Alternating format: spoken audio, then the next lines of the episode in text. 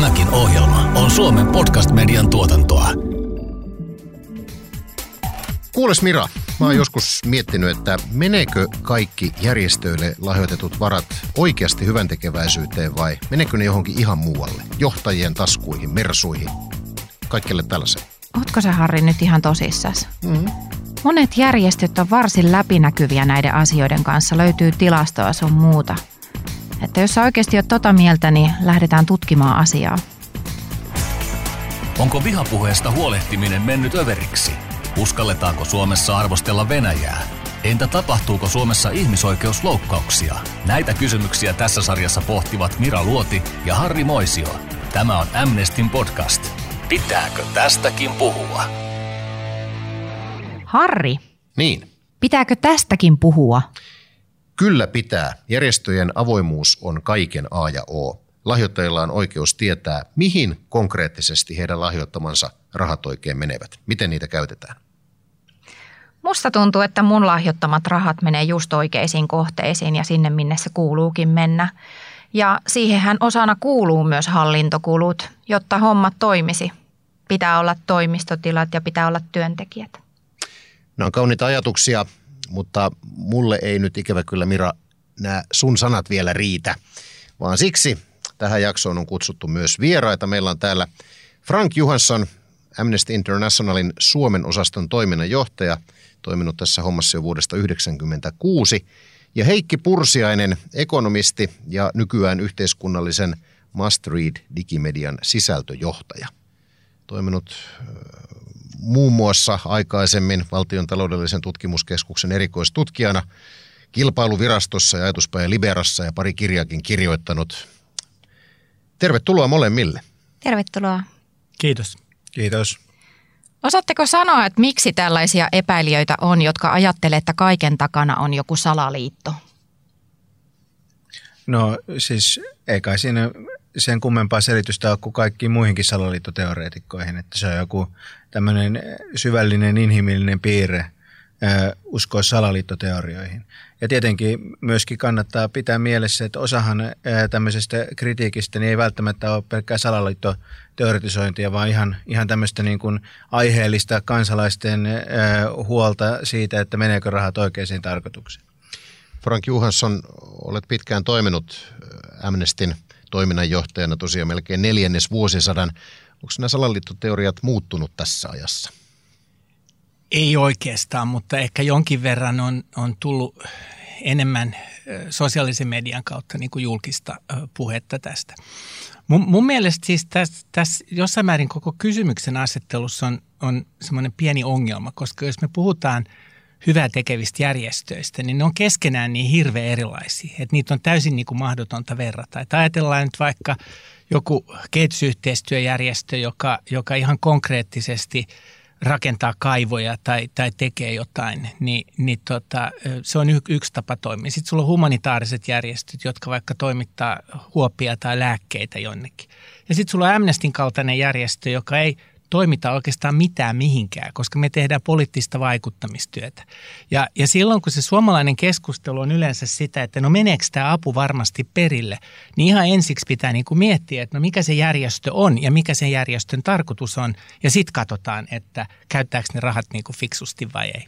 Ja mä sanoisin, että Suomessa luottamusjärjestöjen toiminta on kohtalaisen suurta, että meillähän tämmöinen salaliitoteoretisointi on aika, aika pienen, pienen porukan asia – ja mun mielestä niin kuin tuossa, mitä Frank sanoi, niin siinä oli paljon, paljon tärkeitä pointteja. Esimerkiksi yksihän on just tämä, että, että, että on niin kuin kaksi asiaa. Että on, on se, että rahat menee väärin tarkoituksiin, niin kuin ikään kuin rikollisiin tarkoituksiin. Ja sitten se, että käytetäänkö ne tehokkaasti johonkin sellaiseen, mikä on oikeasti hyödyllistä. Ja näähän on kaksi aivan eri kysymystä, että onko toiminta tarkoituksenmukaista vai, vai, vai onko se niin kuin tavallaan laillista. No, onko sulla esimerkkejä tarjota järjestystä, jonka toiminta ei välttämättä ole niin tarkoituksena? No ei mä nyt turha mainita tässä niin kuin järjestöjä, mutta, mutta niitähän on hyvin erilaisia, niin kuin Frank, Frank sanoi. Ja mun mielestä niin kuin, tota, Amnestyhän, joka, joka ei siis ota esimerkiksi julkista rahaa ollenkaan vastaan, niin, niin varmaan joutuu niin kuin olemaan tässä varainhankinnassa erityisen tarkka ja tarkka ja huolellinen ja, ja myöskin kertomaan lahjoittajilleen, tarjoamaan lahjoittajilleen ikään kuin vastinetta rahalleen. Että kyllä ne niin kuin tämän tarkoituksenmukaisuuden kannalta kiinnostavimmat tapaukset on, löytyy sitten niistä järjestöistä, jotka elää suureksi osaksi julkisilla varoilla. Siellä, siellä se on vain yksi asiakas tyypillisesti ja, ja siellä tietysti sitten ää, siihen liittyy samanlaisia kysymyksiä kuin julkisten varojen käyttöön yleensä. Et Amnesty varmaankin just sen takia, että se joutuu ottamaan kaikki rahat lahjoittajilta, niin on kiinnittänyt tähän erityistä huomiota tähän varainhankintaansa. Paljonko Amnesty saa tarjouksia julkiselta vallalta, että ottakaa meiltä rahaa? No ei me itse asiassa saada, koska ne jo tietää, että me ei oteta vastaan. Mutta yleensä siis hirveän paljon tukijat ihmettelevät sitä. Että jaa, etteikö te saakkaan mitään. Tai jopa muiden järjestöjen edustajat ihmettelee sitä. Mä en olisi ehkä ihan niin skeptinen siihen niin kuin julkisen vallan tukemiseen kuin tämä libertaristi tässä mun vieressä Heikki. Että, että tota, mä luulen, että monet kansalaisjärjestöt järjestöt, jotka elää pitkälti valtioavun varassa, tekee myös äärimmäisen tärkeää työtä.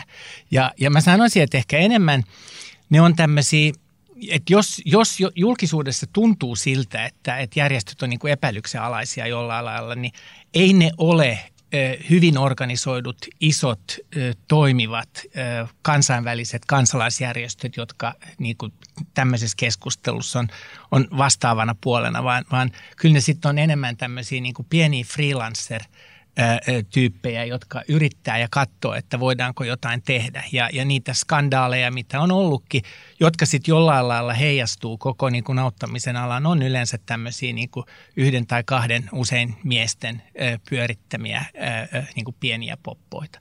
Et, et se, että isojen järjestöjen se maineriski siinä, että, että ei tehtäisikään ihan täysin kirjaimen mukaisesti, on niin valtava, että, että kyllä kaikki on aika niin kuin prikulle oikein.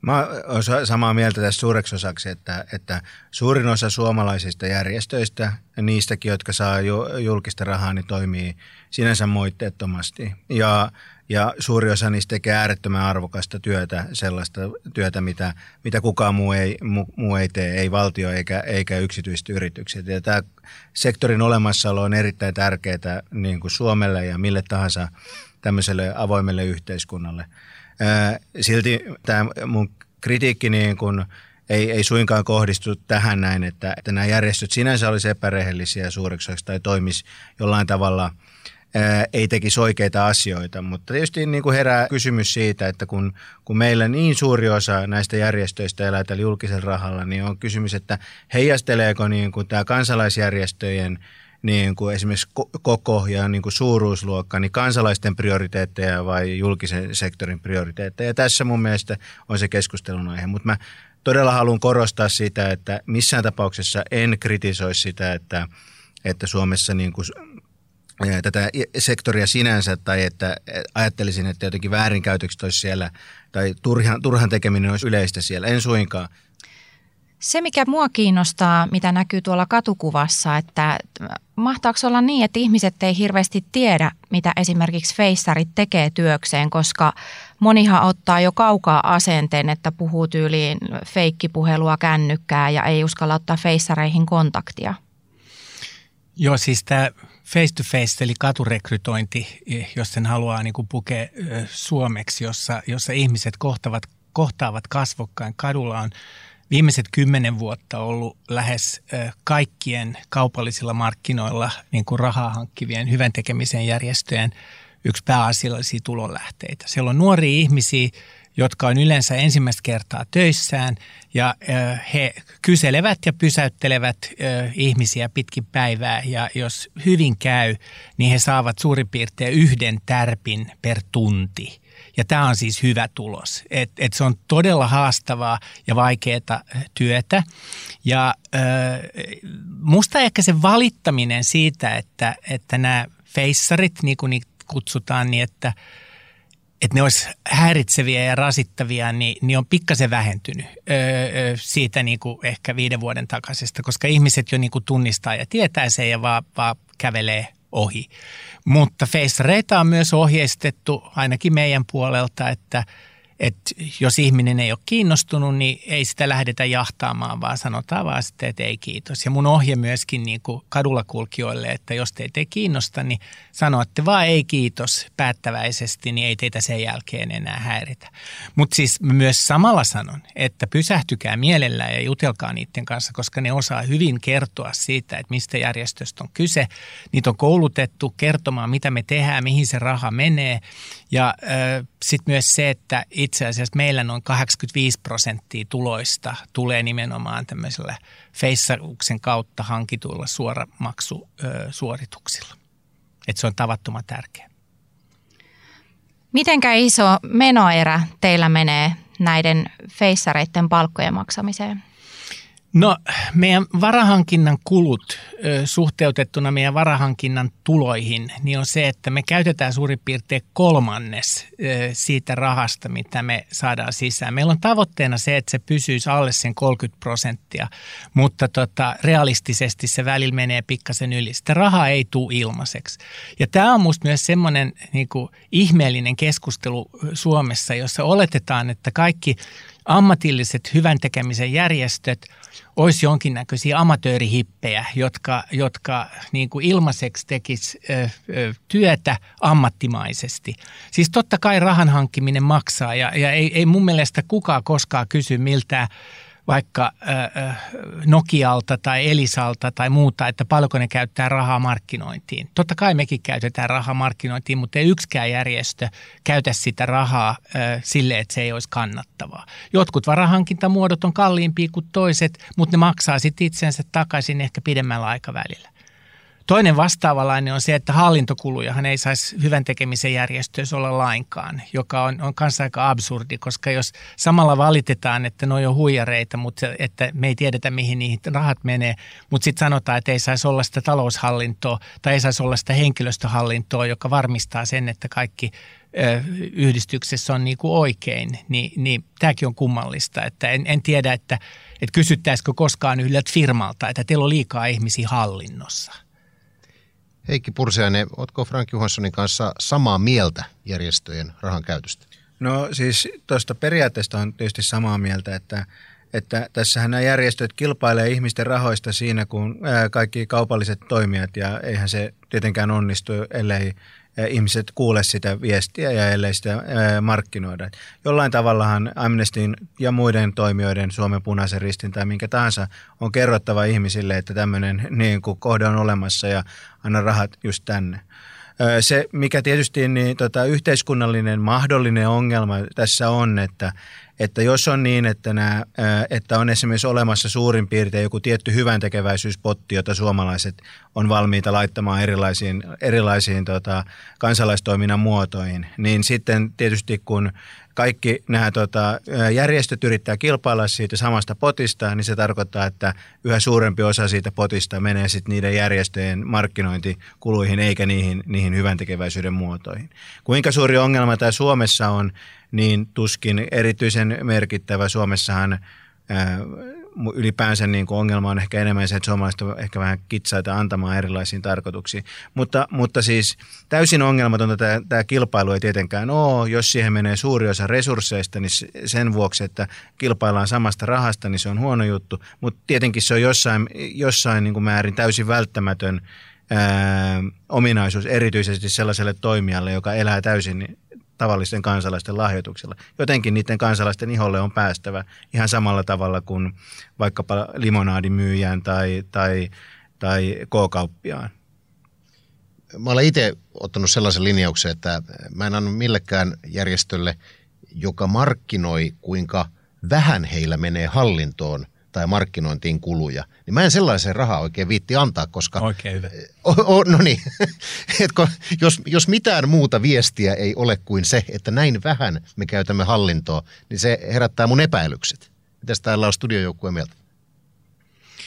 No, mä, mä kirjoitin pari vuotta sitten kirjan, eh, jonka, jonka tota, otsikko oli Hyvän tekemisen markkinat, jossa mä, mä analysoin niin kuin erilaisten järjestöjen – tulonmuodostusta ja sitten mä yritin myös analysoida heidän menojaan. Ja, ja se osoittautui täysin mahdottomaksi tehtäväksi, koska, koska siis kaikilla on erilaiset kirjanpitomallit, onko jokin niin kuin varahankintakulu tai onko se viestintäkulu tai, tai mihin se on laitettu, niin, niin ei ole, ei ole niin kuin mahdollista oikeastaan niin kuin vertailla siitä näkökulmasta. Niin, niin, mutta se loppupäätelmä on, että ala on aika iso, se kasvaa ja se, kasv, se voi niin kuin jossain määrin aika hyvin. E, ja kyllä ne niin kuin huonot tekijät on, on aika nopeasti sitten niin kuin leikattu pois markkinoilta. Myös jos on näitä feissareita, niin näitä isonumeron myyjiä, niitäkin kohdellaan aika rumasti tuolla katukuvassa, että, että monia ihmisiä tuntuu jotenkin pelottavan nämä, ketkä lähestyy tuolla kaupungilla. Onko teidän työntekijät tullut avautumaan tai purkautua, että ottaako, te, ottaako he henkilökohtaisesti näitä ihmisten pihaisia torjumisia?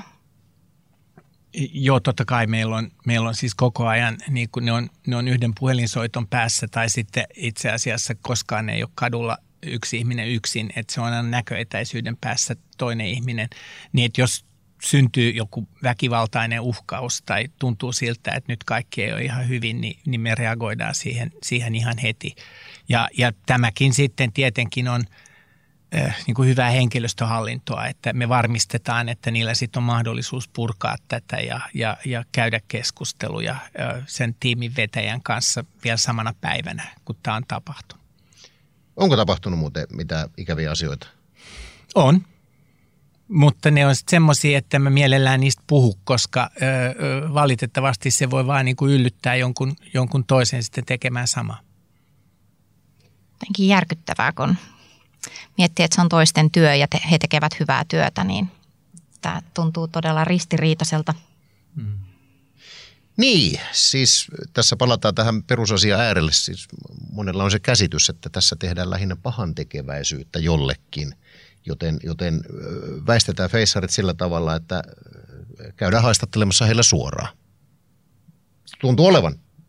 En tiedä, tämä on mun oma ehkä kerettiläinen näkemys, mutta näin, näin mä oon ajatellut, että monet, monet toimii. No kyllä ne saa kuulla aika suoraan, mitä mieltä ihmiset ö, on, on meidän järjestöstä. Ja, ja sehän on ihan selvää, että ei tällaisten kanssa ruveta sitten väittelemään ja keskustelemaan, vaan hipsitään niin kuin pikkuhiljaa pois.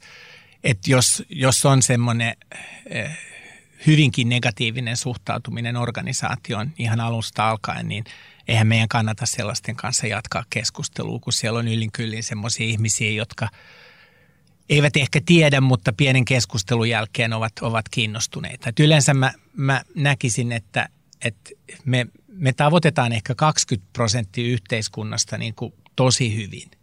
Ja, ja sitten on 20 prosenttia semmoisia, jos me ei, niin kuin, että mitä tahansa me tehtäisiin, niin ne olisi sitä mieltä, että me ollaan pahantekijöitä sen takia, että me autetaan ihmisiä tai, tai yritetään auttaa ihmisiä jossain, jossain tilanteessa. Mutta siinä välissä on aika iso kakku ihmisiä ja, ja, ja tota, niiden joukossa ehkä on sitten niin kuin tämmöiset talousepäilijät, jotka miettii sitä, että mihin se raha menee – sitten on tämmöiset poliittiset epäilijät, että ajatteko te nyt tässä jonkun yhden puolueen agendaa.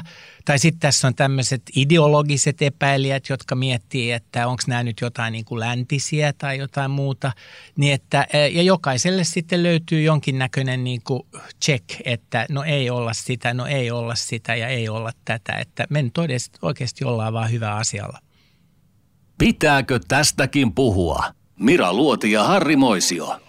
Meidän kaikkien tulot on julkisia ja, ja se, on, se päivä, jolloin ne julkistetaan, sitä ei koskaan tiedä, että mitä sitä saa omista tuloistaan lehdestä lukea. Frank, sunkin tulot on julkisia. Miltä se susta tuntuu?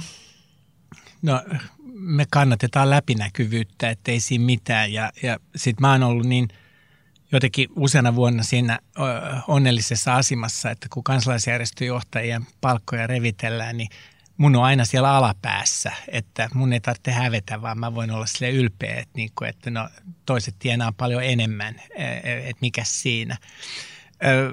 Musta siis kansalaisjärjestöjohtajien palkan taso vaihtelee aika paljon. riippuu suurin piirtein siitä, että miten isosta organisaatiosta on kyse, miten iso budjetti, miten paljon on vastuuta. Ei ne oikeastaan missään ole mitenkään ylimitotettua ja sitten jos sä vertaat niitä vaikka valtioon, niin ne on aika lailla samalla tasolla kuin mitä valtion virkamies, jolla on yhtä paljon vastuuta saa. Ja sitten taas jos vertaat kaupalliseen, niin ne on kymmenen kertaa pienempiä.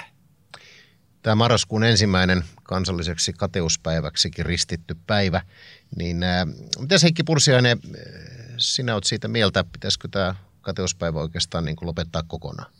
No, mulle ei suurta intohimoa tästä, ää, tästä ää, aiheesta ole, että, että mä ymmärrän molempia puolia tästä niin kuin väittelystä, että et, et mä ymmärrän hyvin sen, että ajatushan ei ole se, että tulot on julkisia, vaan se, että ihmisten maksamat verot on julkisia. Eli se on hallintotoimenpide, joka kohdistuu, kohdistuu kansalaisiin ja, ja, ja se, se verojen kerääminen ja, ja sillä perusteella on ajateltu, että se on tärkeää, että se on hallinnon läpinäkyvyyden kannalta julkista. Ihmisten tulot sen sijaan, niin se on eri asia, että, että mä katson, että että sinänsä meillä ei ole mitään oikeuksia tietää toistemme asioita. Sitä koskee yksityisyyden suoja. Eli tämmöinen niin kuin avoimuuden periaate, niin se kohdistuu ainoastaan valtiovallan – kansalaisiin kohdistamiin toimenpiteisiin, ei kansalaisten toisiinsa, toistensa kanssa tekemiin sopimuksia ja näin. Et mä ymmärrän hyvin sen, että, että sen kannan, että ihmiset ajattelee, että tämmöinen niin kuin sun ja sun työnantajan välillä tehty sopimus, niin ei lähtökohtaisesti ole julkinen, vaan se kuuluu yksityisyyden suojan piiriin, kuten se, että yhtä lailla, että mitä sä omistat ja millainen kenties erottisen taiteen kokoelma sulla on. Tämän tyyppiset omaisuuteen liittyvät erät on yksityisen suojan piirissä, mutta tietyt tästä veronalaisuudesta johtuen tietyt toiset omaisuuslajit taas ei ole yksityisen suojan piirissä. Että, että mä ymmärrän sen, että ihmiset, ihmiset ei tykkää tästä, tästä tota, veropäivästä yksityisen suojan näkökulmasta, mutta ymmärrän myöskin sen intressin, mikä, mikä meillä on sitä kohtaan, että, että tiedetään, että kuinka paljon veroja valtiovalta kerää ja että, että se tapahtuu niin kuin saman avoimuuden hengessä kuin kaikki muukin hallintotoiminta. Niin. Piti kysymäni sinulta, että mikä käsitys sinulla on kansalaisjärjestön järjestöjen johtajien palkoista, mutta kysytään näin päin, että mikä käsitys sinulla on kansalaisjärjestöjen johtajien maksamista veroista?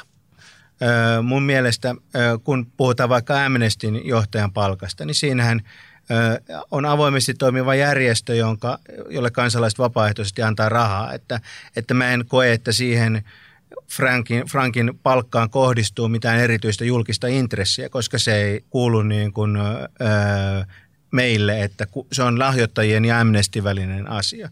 Sen sijaan sitten, kun tullaan näihin julkisesti rahoitettuihin järjestöihin, niin, niin ymmärrän sen, että siellä, siellä sitten palkka, palkkataso herättää kiinnostusta ja intohimoja, mutta en väitä olevani alan asiantuntija, mutta oma näkemys on, että tuskinpa nyt kansalaisjärjestösektorin johtajien palkkataso mikään pöyristyttävän korkea on yleisesti ottaen. Pitääkö tästäkin puhua?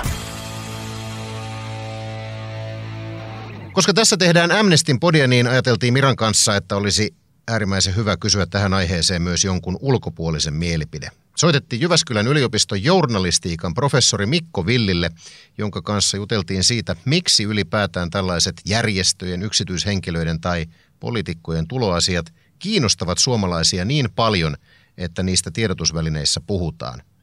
Villillä oli myös pointti ihmisten luottamukseen liittyen. Eli Mikko Villi jos yleensä luottaa toimijoihin, vaikka Amnestiin tai Punaiseen ristiin tai, tai Suomen Unicefiin, niin ehkä hän nyt ei sitten koko ajan mieti sitä, että meneekö nyt niitä minun lahjoituseuroista, niin kuinka suuri osa menee sitten niin avun tarvitsijalle, kuka paljon menee ehkä niin sanottuun byrokratiaan tai hallinnointiin tai muuhun. Ei nyt enemmän liittyy siihen, miten ihmiset luottaa näihin järjestöihin yleensä. Eli voisi ajatella, että jos nyt joku ei, ei luota Amnestiin tai pitää joidenkin kansallistenkin tapaa niin kuin punaista ristiä jotenkin pahana toimijana, niin ehkä hän ei niin yleensäkään aio, aio lahjoittaa näille. Että on enemmän tämmöinen yleisemmän luottamuksen taso kuin nyt siitä kiinni oikeastaan, että avaako Amnesty vaikkapa, vaikkapa sitten niin kuin henkilökuntaansa tulotietoja tai muuta sitten niin julkisuuteen. Frank, Miltä tuo Mikko Villin pointti kuulosti noin Amnestin toiminnanjohtajan korvaan? No ehkä just noin se on, että kun kerran lähtee jonkun järjestön tukijaksi, niin se luottamus on aika korkea. Että sen huomaa sen, että mitä pidempään ihminen on ollut järjestön tukijana, sitä kauemmin se jatkaa. Että se niin kuin lopettamisprosentti on, on pienenee ja pienenee, mitä pidemmin ihmiset on tukijana. Ei ne epäile enää, ne, ne luottaa ja ne on niin kuin osa porukkaa ja kavereita. Eikä niillä ole syytä epäillä. Kuinka usein lahjoittajat tai potentiaaliset lahjoittajat ylipäätään kysyvät järjestöjen rahan käytöstä? No, voisi mun mielestä jopa kysyä enemmän, koska se on aina järjestöjen kannalta niin kuin hyvä, että se vastaus on olemassa ja että sen pystyy perustelemaan. Mä luulen, että ehkä kaikkein eniten kysyy sellaiset ihmiset, jotka harkitsee vähän isompaa lahjoitusta, niin ne haluaa tietää, että mihin se menee. Mutta, mutta sitten tavallinen niin kuin kuukausituen maksaja, niin, niin ö, aika harvoin ne kysyy, koska ne feissarit kadulla on jo kertonut niin perusteellisesti, että mihin ne rahat menee. Aika usein moni miljardööri nykyään liki 90 George Sorosin nimi tulee esille, kun puhutaan jostain tällaisesta takapirusta, joka vaan säätelee maailmalla toimivien kansalaisjärjestöjen naruja. Mistä, mistä nämä George Soros-jutut oikein on peräisin?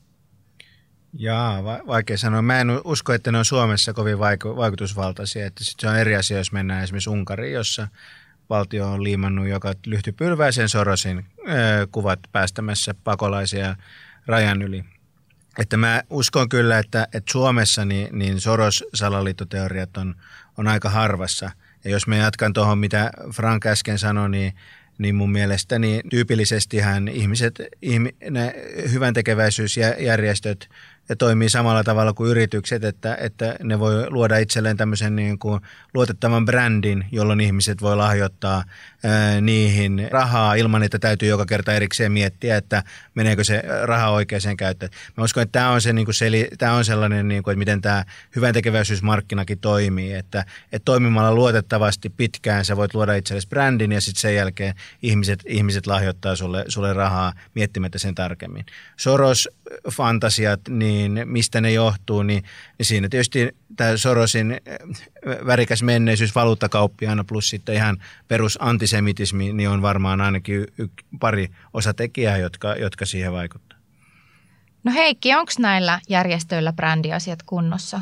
No siis kenellä on, kenellä ei. Mun mielestä, jos ajatellaan Amnestia, niin ainakin mun näkökulmasta niin brändi on aika hyvässä kunnossa. Ja sitten on tietysti tämmöisiä vielä parempia brändejä, kuten Punainen Risti e, e, esimerkiksi, jolla on niin kuin hyvä, hyvä, hyvä brändi. Mutta kyllähän jokainen voi itse miettiä niin kuin mielessään, että jos, jos pitää antaa nimetä kymmenen jotain hyvän tekeväisyys- tai muuta kansalaisjärjestöä, niin sieltä tulee monilta aika nopeasti ne samat, samat kymmenen niin kuin huippubrändiä. Frank Johansson toiminnanjohtajana, missä kohtaa Amnestin brändillä olisi vielä vähän kiilotettavaa? No mä luulen, että niin kuin mä sanoin, me tavoitetaan hyvin 20 prosenttia ja sitten 60 prosenttia on sellaisia, että meidän kannattaisi yrittää niin kuin saada sieltä enemmän tukijoita. Ja se on sitten ihan kiinni siitä, että mitkä on ne aiheet, joista me, me puhutaan. Ja, ja jos me puhutaan vaikka naisten oikeuksista, niin, niin naiset on kiinnostunut, mutta miehet ei ole. Jos me puhutaan sukupuolivähemmistöjen oikeuksista, niin – niin moni katsoo, että no ei tämä mun juttu. E, ja me ollaankin mietitty sitä, että meidän pitäisi saada meidän toimintaa enemmän sellaista, joka koskettaisi ihan joka ikistä suomalaista, jolloin me katsotaan esimerkiksi sitä, että, että onko perustoimeentulo Suomessa oikealla tasolla tai joku muu tämmöinen kysymys. Että kyllä se aiheen valinnoista lähtee, koska ne aiheen valinnat, mistä me puhutaan, mitä, me, mitä työtä me tehdään, niin, niin se brändi syntyy siitä – ihan liian helpostihan me ollaan semmoinen kiltti keltamusta tai semmoinen varoitusteippi keltamusta jollain lailla tuolla, tuolla julkisuudessa. Mutta kyllä se, se niin kuin, että ihmiset tunnistaa sen, niin, niin se on ihan helppo, mutta että ne sitten myös tietää, että mitä me tehdään, niin, niin siinä on ehkä skarpattavampaa. Varoitusteippi keltamusta. Joo.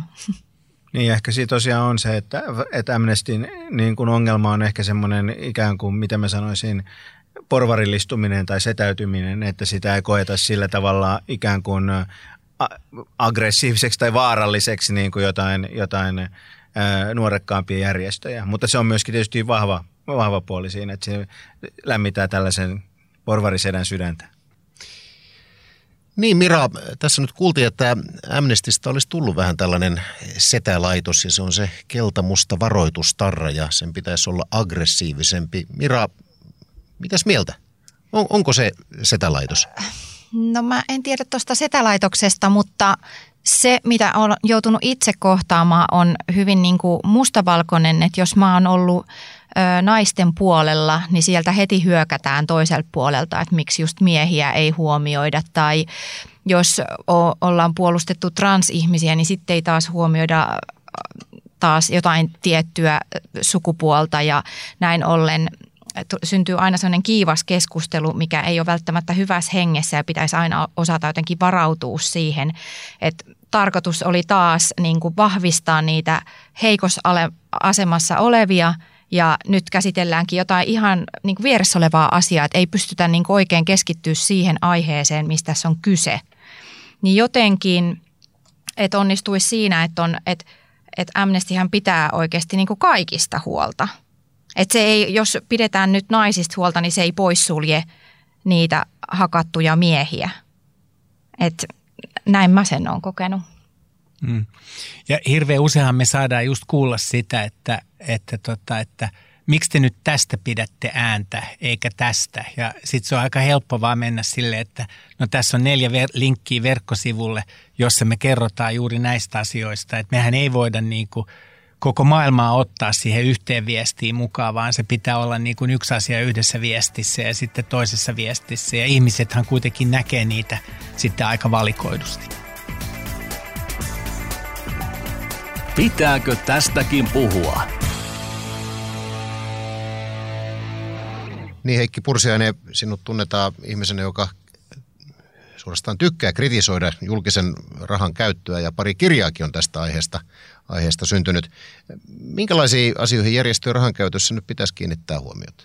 No toivottavasti niissä kirjoissa käsiteltiin vähän, vähän muutakin. Ja mä, käsiteltiin, mä, käsiteltiin, minä mä, mä ajattelen, ajattelen niin, että, että julkisen rahan käytön kritisointi on, on tietysti jokaisen kansalaisen ikään kuin oikeus ja peräti velvollisuus. Mutta Amnestin tapauksessa niin tätä julkista rahaa ei ole, että, että mä näen niin kuin Amnestin toiminnan tuloksellisuuden tarkkailun, niin se on, se on tietysti Amnestin rahoittajien ja sitten Amnestin välinen, välinen kysymys, että, että, että niin kauan kun lahjoittajat katsoo, että Amnesty ajaa heille tärkeitä asioita menestyksekkäästi, niin, niin ei, ei mulla tietysti siihen ole mitään, mitään nokan koputtamista. Ja on selvää, että, että niin kuin järjestö ei voi toimia näin pitkään – lahjoitusvaroilla ilman, että, että lahjoittajat niin kuin katsoo, että, se, että Amnesty on, on jollain tavalla onnistuneesti edistänyt heidän mielestään tärkeitä asioita.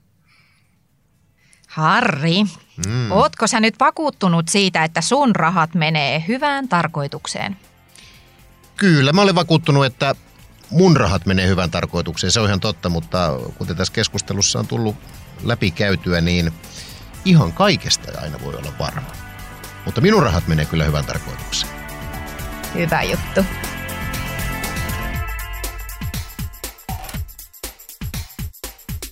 Tämä oli viimeinen jakso. Lämmin kiitos kaikille, että olette olleet mukana seuraamassa tätä podcastia. Kiitos seurasta. Kuuntelit Amnestin Pitääkö tästäkin puhua podcastia? Sarjan löydät Spotifysta, Suplasta ja monesta muusta podcast-alustasta. Keskustelu jatkuu Twitterissä ja Instagramissa hashtagillä Pitääkö tästäkin puhua?